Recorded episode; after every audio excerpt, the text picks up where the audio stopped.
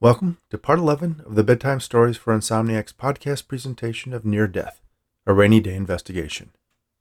Before we get started on this week's installment, where Nate and Jennifer track down Diane's ex boyfriend, then run into one of Nate's shooters, while Diane has another encounter with her ghostly guest, please take a moment, if you haven't already, to subscribe to this podcast on your favorite podcast app or on Audible so you don't miss an exciting chapter.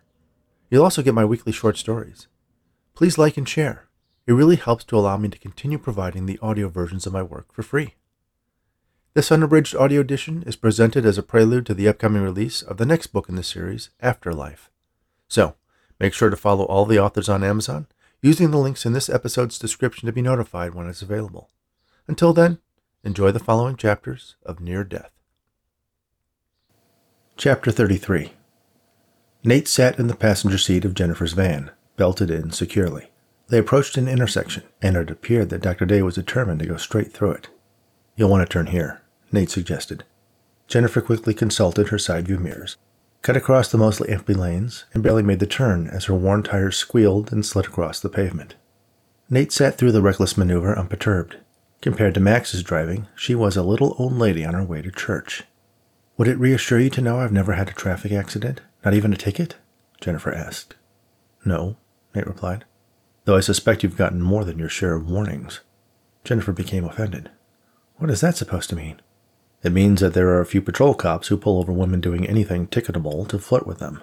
Not something I ever did or endorse, but I know what happens, and it must be frustrating for you. Jennifer relaxed. She was still on edge about the previous night's events. The glare the dean had given her as she left the dinner party was beyond any look of disdain she had seen from him in the past. Okay, I may have talked my way out of a speeding ticket or two. Nate smiled. So, judging from last night and the fact that movers were carrying your stuff away, I'm guessing there's a bit more to your relationship with the dean than just a typical teacher administration conflict. Can't pull one over on you, Detective, Jennifer said. Anything I can do to help? Nate asked. How could you help? He may have unpaid parking tickets or some building code violation at his home. That kind of stuff can tie a person up in bureaucratic knots for quite a while.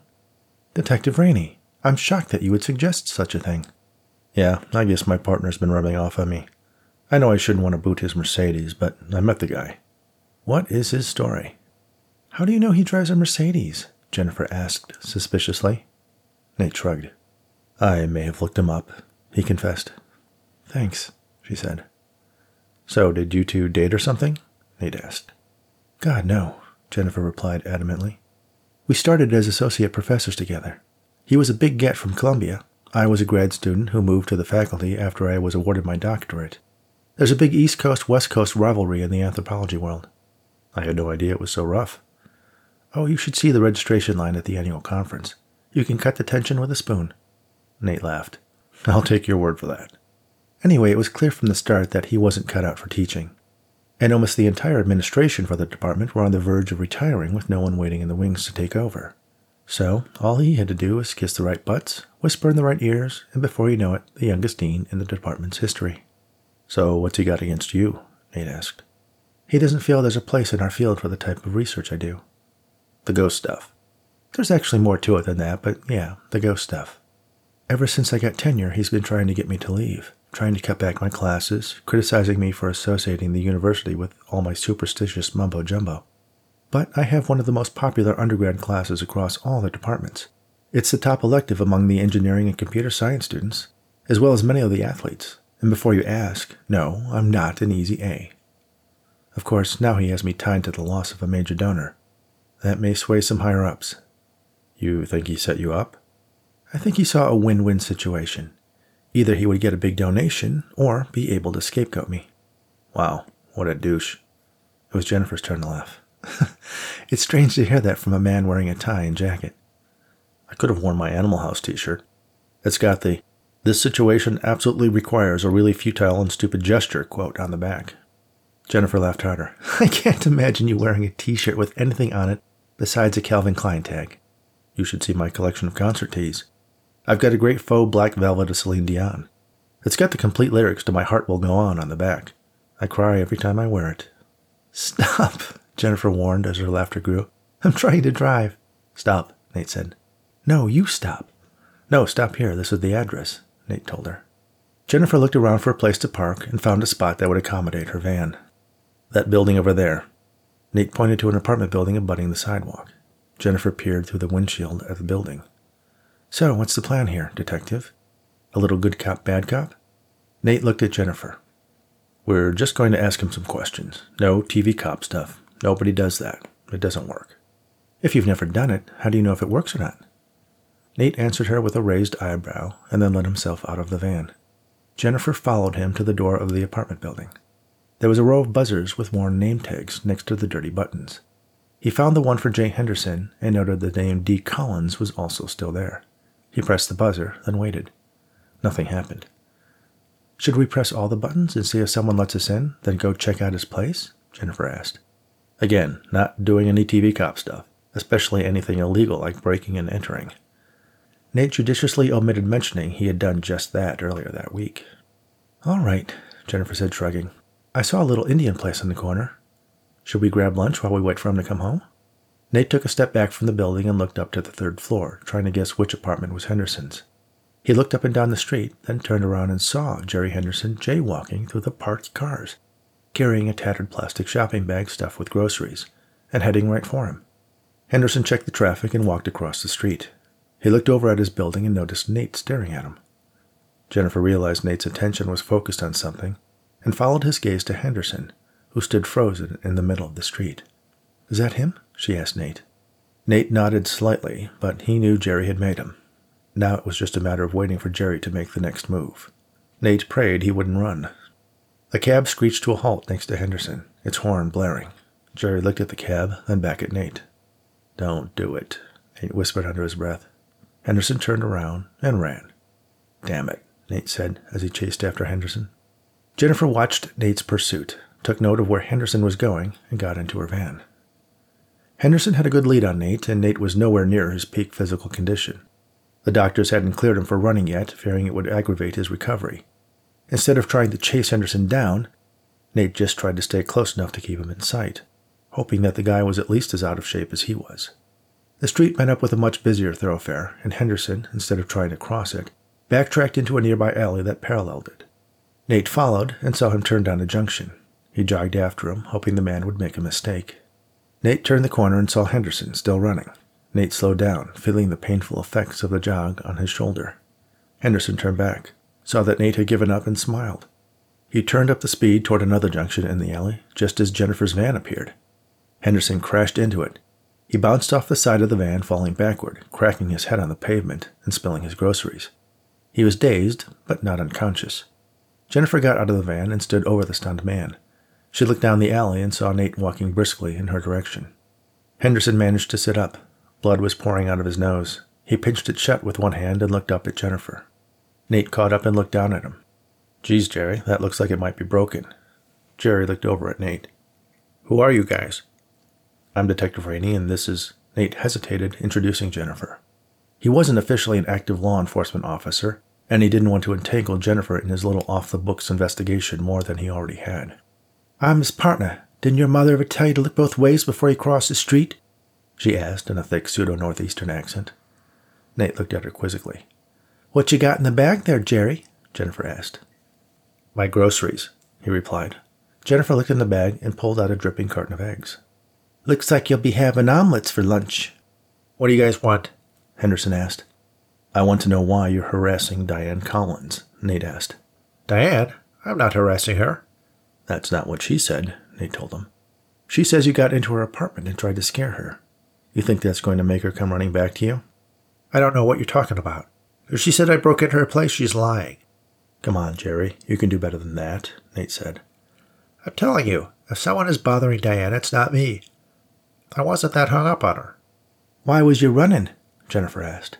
Henderson paused before answering. I thought you guys were Jehovah's Witnesses. Jennifer and Nate exchanged a look. I hate those guys. I took a brochure from them once and they won't leave me alone. Henderson explained. Nate crouched down and looked Jerry straight in the eyes. I don't believe you, Jerry. I think you're still upset that Diane left you and is doing well on her own. I think you're having trouble making rent on that crappy apartment of yours, and you think if you can scare her, she'll come running back to you. Well, you think wrong. She didn't leave me. It was a mutual thing. We parted on good terms, and we're still friends, he said, echoing everything Diane had told him. Besides, I'm living with my new girlfriend now. Wouldn't be much work from Di if she did come back. You already moved in with someone else? Jennifer asked. Were you cheating on Diane with this woman? That's disgusting. Who are you, her new BFF? Jennifer was about to answer, but Nate cut her off. I'll be checking out your story, Henderson, and if I find you within a mile of Diane, you'll be heading toward your third strike. Look, I don't know where you got the idea I'd want to scare Diane, but I'm telling you, everything is cool between us. She got a great place closer to a job, and she's doing well in her career. I'm happy for her. Nate regarded Jerry skeptically. He didn't sense that there was any underlying feelings of enmity between him and Diane, but some men were good at disguising their feelings, lying to everyone about the true state of their relationships. It was possible he was being straight with Nate, but it was equally likely, in his experience, that his denials were just a performance. Yeah, we'll see, Nate added, staring down at Jerry until the man looked away. Jennifer placed the broken eggs back in his grocery bag and handed it to Henderson. Then she reached into her pocket, pulled five dollars from a collection of bills, and tossed it at Henderson. For the eggs, she said in her ridiculous accent. Henderson got up and started walking away, holding his nose tight with his head back to try to control the bleeding. What was that? Nate asked Jennifer. What, the accent? Pretty good, huh? I used to do a bit of dinner theater when I was in college. No, the money. Jennifer shrugged. I felt bad about the eggs. Wasn't sure if I was the good cop or the bad cop, though. You're not a cop, Nate reminded her. And where did you come from? How did you know he was coming this way? Oh, that was easy. I knew he wasn't going to cross Fifth. It's too busy this time of day, so I figured he'd try to double back around to the alley. Nate was impressed. Nice, he said. Thanks, Jennifer replied. Then she added, I saw it on TV. Nate shook his head. He walked around to the passenger side of the van. As he stepped on his right foot, a twinge of pain lit up his ankle. He almost stumbled. Are you all right? Jennifer asked. Yeah, I must have tweaked my ankle, Nate said. He had no clear memory of doing so, though. When he was running after Henderson, he was fine, and he only did a quick walk when he was catching up to him after he ran into Jennifer's van. Maybe the adrenaline from the chase had masked the injury until now. Do you need to see a doctor? Jennifer asked. No, Nate answered reflexively. Then he heard a voice in his head, not as if someone was talking to him, but more like an echo. It was a familiar voice, but he couldn't place it. He could only make out a part of what was being said. Hot dog, Nate said aloud without thinking. He realized he was now sitting inside the van, and they were now driving down the street. Nate had no memory of getting into the van, let alone Jennifer starting it up and driving them out of the alley. Hot dog? Jennifer asked. What? You just said hot dog. Nate shook his head. Are you sure you're okay? You kind of tuned out of me there for a minute. I'm fine, Nate reassured her. Probably low blood sugar, Jennifer guessed. It's after lunch. A hot dog actually sounds good right about now. I didn't say hot dog, Nate protested. I think I saw a place that sells them next to that Indian restaurant. Nate grimaced and shook his head. If you want a hot dog, we're not going to some greasy hole in the wall. Head over to Soma Street, he said. I'll get you a hot dog to die for. Chapter 34 Diane exited the elevator, grocery bags in both hands. As she walked toward her apartment, she shifted one batch of bags from her right hand to her left, then fished out her keys from her purse to unlock the door. Her phone rang just as she fitted the key in the lock. She paused, opening her door to check the screen, which identified the call as work. She tapped to answer. This is Diane, she said, then listened while she squeezed the phone against her ear and shoulder and finished unlocking her door. Across the hall, Rose poked her head out and saw Diane juggling her groceries, phone, and keys. Diane, dear, what are you doing home so early? Diane turned around and offered Rose a neighborly smile. I can't talk now, Rose. Excuse me. Then, into the phone, she said, Sorry, you caught me just as I was walking in the door. Hang on for a second. She opened her door, entered the apartment, and set her bags down on the floor by the door, and pushed it shut behind her. She opened her door, entered the apartment, set her bags down, and pushed it shut behind her, leaving the building busybody frustrated. Diane flopped down onto the nearest chair. She put the phone back to her ear. Okay, sorry about that. What's up? As she listened, she became aware of an unusual odor, or rather a combination of odors she couldn't quite place. She started to get up, but the person on the other end of the phone conversation said something that brought her attention back to the call. What? I just got home. I've been putting in 16 hour days for the last two weeks. Rob told me I could take the rest of the day off. You were there. Her demeanor shifted from exhaustion to frustration. I can't. I have people coming over this weekend, and I haven't been home long enough to do anything but sleep for a week. She closed her eyes and listened for a minute. All of that can wait until tomorrow, and if it can't, Eric can handle it. I'm not the only paralegal in the firm. Diane tried to open her eyes, but found the lids heavy. She rubbed the back of her neck, feeling a headache coming on. All right, I'll be there early, but I'm not staying past six. Goodbye. She could hear the voice on the other end continue to talk, but hung up anyway, and then turned the phone off. She took a deep breath and settled down into the chair, letting sleep overtake her. There was a crash from the kitchen. Diane awakened, startled. She leaned forward and started to raise herself out of the chair. She found herself lightheaded. Her vision was blurry and dim around the edges. She looked over toward the kitchen and saw something on the floor. Who's there? she asked. There was no answer. She reached for her phone, then remembered she had turned it off. She pressed the power button, and the phone started its boot process. Suddenly, a part of her recognized the odor she had detected when she entered her apartment. It was hidden by some kind of floral scent, something like the rose scented lotion she used. But still there, unmistakable. Gas. There was a gas leak in her apartment. The kitchen? Diane pushed herself to her feet and made her way across the living room to the kitchen. On the floor were the shards of a coffee cup. She looked over at the stove. There was a man standing there. She blinked, rubbing her eyes, and looked again. But the figure was still there. But then again, he wasn't. There was something strange. He seemed to be occupying some of the same space as her stove. And there was something else. It looked like he didn't have any feet. Diane stared at him. His face was pleading, desperate. Who are you? she asked. What do you want? He turned toward the stove. Diane noticed that the knobs were missing. She could hear the gas hissing out of the stove, but none of the burners were lit. She rushed to the kitchen window and tried to open it. She managed to get it open a crack and bent down to get some fresh air into her lungs. Then she looked at her phone. It was ready to unlock. She did so and opened the phone app and dialed 911 as she made her way back through the kitchen. The man was gone. She stumbled through the living room, the phone to her ear. She heard a voice on the other end identify itself and ask her what her emergency was. I have a gas leak in my apartment, Oakley Arms, 10th floor, apartment 10H. The voice recommended that she get out. I'm trying, Diane assured the operator.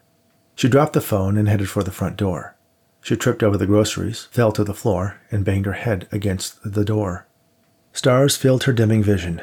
She pushed herself onto her hands and knees and reached up for the doorknob. She grabbed it with both hands and twisted and pulled until it opened. Fresh air filled her lungs, but not enough to clear her head. Diane crawled out into the hallway, making her way toward the elevators, sucking in as much fresh air as she could. The elevator opened. A middle aged couple exited and saw Diane on the floor. They rushed to her aid. There's a gas leak in my apartment, Diane told them. We have to get everyone out. Pull the fire alarm, the man instructed his wife. He nodded to the small red box across from the elevators. The woman pulled down on the alarm and a loud ringing filled the hallway. Some of the doors opened. Most people were likely still at work, where Diane would have been if she hadn't demanded some downtime after working nearly around the clock for the last week. Can you walk? We should take the stairs, the man said to Diane. I think so, Diane replied. He helped her to her feet and held her by her arm. His wife grabbed her other arm, and they started toward the stairwell. Wait, Diane said. Rose, I didn't see her come out. The old lady at the end of the hall? The wife asked. Diane nodded. The man left Diane with his wife and rushed toward Rose's door. Diane's door was open, and he covered his mouth with his sleeve reflexively when the odor of the gas grew stronger. He pounded on Rose's door. Rose, he shouted. Are you in there? There's a gas leak. We have to get out. He knocked again, then tried the knob. The door was locked. He knocked one last time, then hurried back to Diane and his wife. I think she's gone, he reported. Let's get out of here. The couple guided Diane to the stairs. Chapter 35 Nate and Jennifer wandered among the tail end of the lunchtime crowd, enjoying dishes from the array of food trucks and booths set up serving a variety of gourmet street foods at the Soma Street Food Park. They stopped in front of a truck painted with photorealistic portraits of hot dogs, ornately framed as if they were hanging in a museum. The name of the truck was subtly displayed, as if carved in stone along the top The Art of the Dog. Jennifer eyed the line of people, starting at the ordering window of the truck and disappearing around a corner. Is this really worth the wait? she asked. Oh, yeah, Nate said. You'll never want a hot dog from anywhere else after you taste these. She makes the actual hot dogs herself, the buns too. Fresh baked every morning. I don't know what her secret is, but it's not like anything you've ever tasted before. Definitely worth the wait. They found the end of the line and took their place. More people quickly filled in behind them. Can't you use your badge to get us to the front of the line? Nope, wouldn't insult the woman by trying. The line moved fairly rapidly, and Jennifer found out why when they reached the order window. There were five options on the menu. Each dog was paired with a side dish, and the menu explicitly stated that there were no substitutions allowed. What do you recommend? Jennifer asked Nate. Number five, if only for the sweet potato frites. Jennifer checked out the last item on the menu. It was advertised as a Windy City dog and consisted of a plump hot dog resting in a bun that was more like a cradle than the traditional hot dog bun she was used to. On top of it was a sort of salsa made from all the ingredients of a traditional Chicago style dog tomatoes, dill pickle, a chunky pickle relish, coarsely chopped onions, sport peppers, all drizzled with brown mustard, then liberally sprinkled with something the menu identified as celery salt. Okay, sounds good, she said. Two number fives, Nate told the order taker, handing him two $20 bills and stuffing another 10 into the tip jar. The cashier handed over two bottles of ice cold sparkling water. Nate gave one to Jennifer. Wow, a $20 hot dog, Jennifer commented. Glad it's your treat. Trust me, it's as good as any gourmet meal you can get in a Michelin star restaurant. He directed her to a table a few yards away. How long does it take to get it? Nate shrugged. Could be a few minutes, could be an hour. She's an artist. You can't rush her. They sat down at a cafe table within earshot of the food truck. Nate stared at it for a moment. All the surrounding noise was gone. He had an eerie feeling, and the notion that there was a voice at the back of his mind saying something he couldn't quite hear was back. He looked around, and from the corner of his eye saw a silhouette that was somehow familiar. He looked directly at the man. He dropped a few pounds, shaved his head, and grew a beard, but it was the fat guy from the robbery. Maybe. He couldn't be 100% sure from this angle, but there was something about the way he carried himself. Nate, what is it? Jennifer asked. With the sound of her voice, his ears opened up to the rest of the world. The chatter from the crowd flooded in. His eyes remained focused on the back of the man. Even with his attention devoted to the potential suspect, it didn't escape Nate that this was the second time in as many days when a seemingly random choice brought him within proximity of the men who shot him. First, it was their recently vacated hideout. Now, one of them was standing in front of him, possibly waiting for a hot dog from the very food truck where Nate had placed his order. No, it couldn't be. It was just a man who bore a passing resemblance to the fat guy from the robbery. His mind was playing tricks on him. The blackout in the van, the one just now. Maybe there was something wrong with him. Was he having a stroke? A voice from the food truck called out, John Smith, number two. The man turned and walked over to the pickup window of the truck. Half of his face was now fully visible to Nate. The profile, the shape of his head, and the way his nose sat a little too high on his face, leaving room for a tall mustache, were all very distinctive. It was definitely him. And yet, it couldn't be. Are you all right? Jennifer asked. Nate kept his eyes on the suspect. He took a deep breath and reached into his pocket for his phone. You see that guy over there picking up his dogs? he asked. Jennifer picked out the man he was referring to and nodded, then said aloud, Yes, when she realized Nate was intently focused on his target. I think that's one of the guys from the robbery. Are you sure? No, Nate said, but he was. I'm going to call it in. He glanced at his phone for a couple of seconds as he tapped on the shortcut for Max. When he looked back up, he found the fat guy staring directly at him. Their eyes met. The plate the fat guy was holding, loaded with a hot dog surrounded by handmade potato chips, fell to the ground. Nate stood, the man looked quickly around, then took off running at a speed Nate wouldn't have imagined the overweight man capable of. Hello, Nate, you there? Max said from the other end of the phone call. Nate ignored it and started after the heavyset man.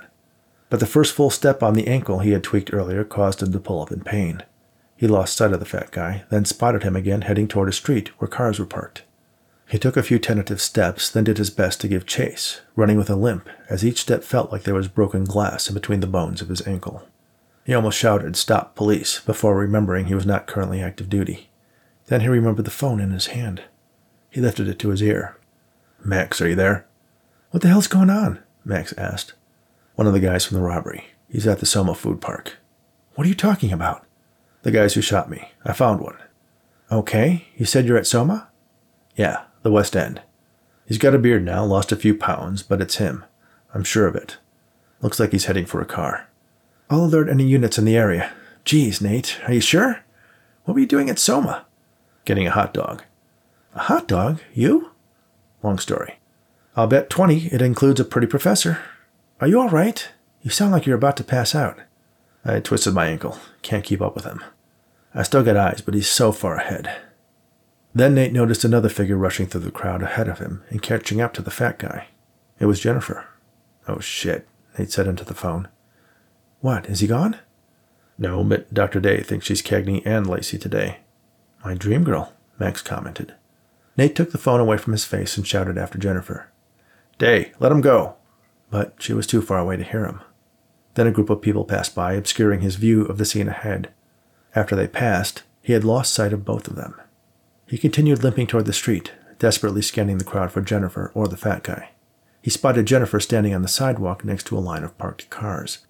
One spot was conspicuously empty. She waved at him, then started walking toward him. What were you thinking? Nate asked her. I was thinking you were never going to catch him. Here, she added, handing him a sticky note with some letters and numbers written on it.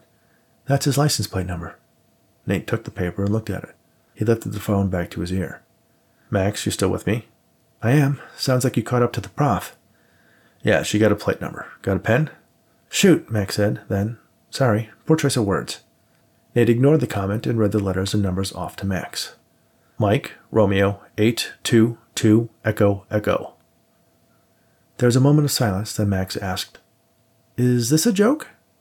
No, get a bolo on that plate. You're sure this is a license plate number? Nate looked to Jennifer. He held the phone between them and switched it to speaker mode. You got this right? he asked her. Jennifer nodded. Absolutely. I got a good long look at it. You heard her, Nate said on the phone. Why? My Rabbit ate 22 Easter eggs, Max replied. What? Nate seemed confused. The phrase triggered a mental connection for Jennifer. Oh, like the memory trick Diane did for Jerry's license plate. And, Max added, the first thing you said to me after you woke up in the hospital. My rabbit ate 22 Easter eggs. Then Nate realized what they were getting at. The phrase was a mnemonic, a way of remembering a random sequence of letters and numbers by associating them with words in a sentence. The brain was much more likely to remember something like that than a straight up license plate number. It was a trick he had used countless times on the job, and had even managed to get Max to make it a habit. My rabbit ate 22 Easter eggs.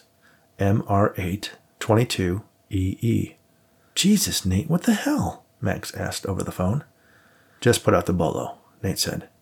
Nate, take me off speaker. Nate switched back to handset mode and put the phone to his ear. What is it? He saw you? Max asked. Yeah, Nate confirmed. I'm going to send a unit to pick you up. Max, they're not going after me. Certainly not now. I'm not taking that chance. You may think it's all a big coincidence, but do you think they do? The guy they shot, a cop, just happens to run into them at a food truck. If they're smart, they'll leave town, Nate replied. Yeah, well, they haven't done that yet, so we can rule out them being smart. They're sticking around for some reason, and now they think you're onto them. What would your next move be? I don't need a police escort. They're not going to try anything here. I'm going to get the captain to put a unit outside your house. I insist. I don't think, hey, it's that or I'm sleeping on your couch tonight. All right, Nate sighed. And Nate, if you get any more weird thoughts or crazy urges, give me a call. Sure. Nate replied, relenting to his partner's pressure. He ended the call, then looked to Jennifer. He half expected her to give him a big, I told you so. But instead, she looked back at him with concern. Her phone rang. Jennifer looked at the screen but didn't recognize the number. Now what? She answered it. Hello, this is Jennifer Daye. Her expression changed from concern to worry, then something close to fear. All right, Diane, I'm with Detective Raney. We can be there in half an hour. Are you safe? She listened for a moment. All right, we'll be there as soon as we can. It was Nate's turn to be curious. What was that? There was a gas leak at Diane's building. She says the ghost was there. Gas leak, huh? Henderson did a stint working for the gas company. I knew if we tweaked that guy, he'd make a mistake, but I didn't think it would happen so fast. I told her we'd be there as soon as we could. We'll have to come back another time for the hot dogs. A short woman, with literally fiery hair dyed yellow, orange, and red, walked up to Nate with a couple of cardboard to go boxes. You forgot these, she said with the voice of a woman who smoked too much and didn't care. Nate smiled at the sight of her. Thank you, Mattie. That wasn't necessary. Nobody walks away from my truck unsatisfied, she grunted. And what were you doing paying? You know your money's no good at my joint. You're the cook? Jennifer asked. Hey, sweetie, Maddie said to Jennifer, sizing her up with a maternally critical eye. Eat those before they get cold. Then she turned around and started trundling back to the art of the dog. Nate handed Jennifer one of the boxes. She's right. They taste best right off the grill. He started limping in the direction they left the van. How about you wait here and I pick you up? I promise I'll eat this on my way to the van. To fulfill her vow, she picked up her dog from the to go container and bit off one end. She chewed for a moment, then her eyes widened as she continued chewing and swallowed. Oh my god, that is amazing. I thought you were getting the van, Nate said, taking a bite from his own dog. I'm going, I'm going. She took another bite and started walking. Then she turned back to Nate and said, We are definitely coming back here when we don't have to chase after bad guys and ghosts. Deal, Nate answered with a grin. Thank you for listening to part 11 of Near Death, a Raney Daye Investigation on the Bedtime Stories for Insomniacs podcast. Near Death was written by Rich Hosek, Arnold Rudnick, and Loyd Auerbach. I hope you're enjoying the audio version of this novel. Please remember to share Near Death and my weekly stories with your friends or anyone who enjoys audiobooks. You can find out more about the Raney Daye Investigation book series at raneyanddaye.com. That's R A N E Y and D A Y E dot com. You can also follow me on Twitter at Rich Hosek, give us a like on Facebook at Raney and Daye, and don't forget to check out my books on Amazon and follow me there to make sure you get notified of when Book 2, Afterlife, is released. Thanks again, and all the very best.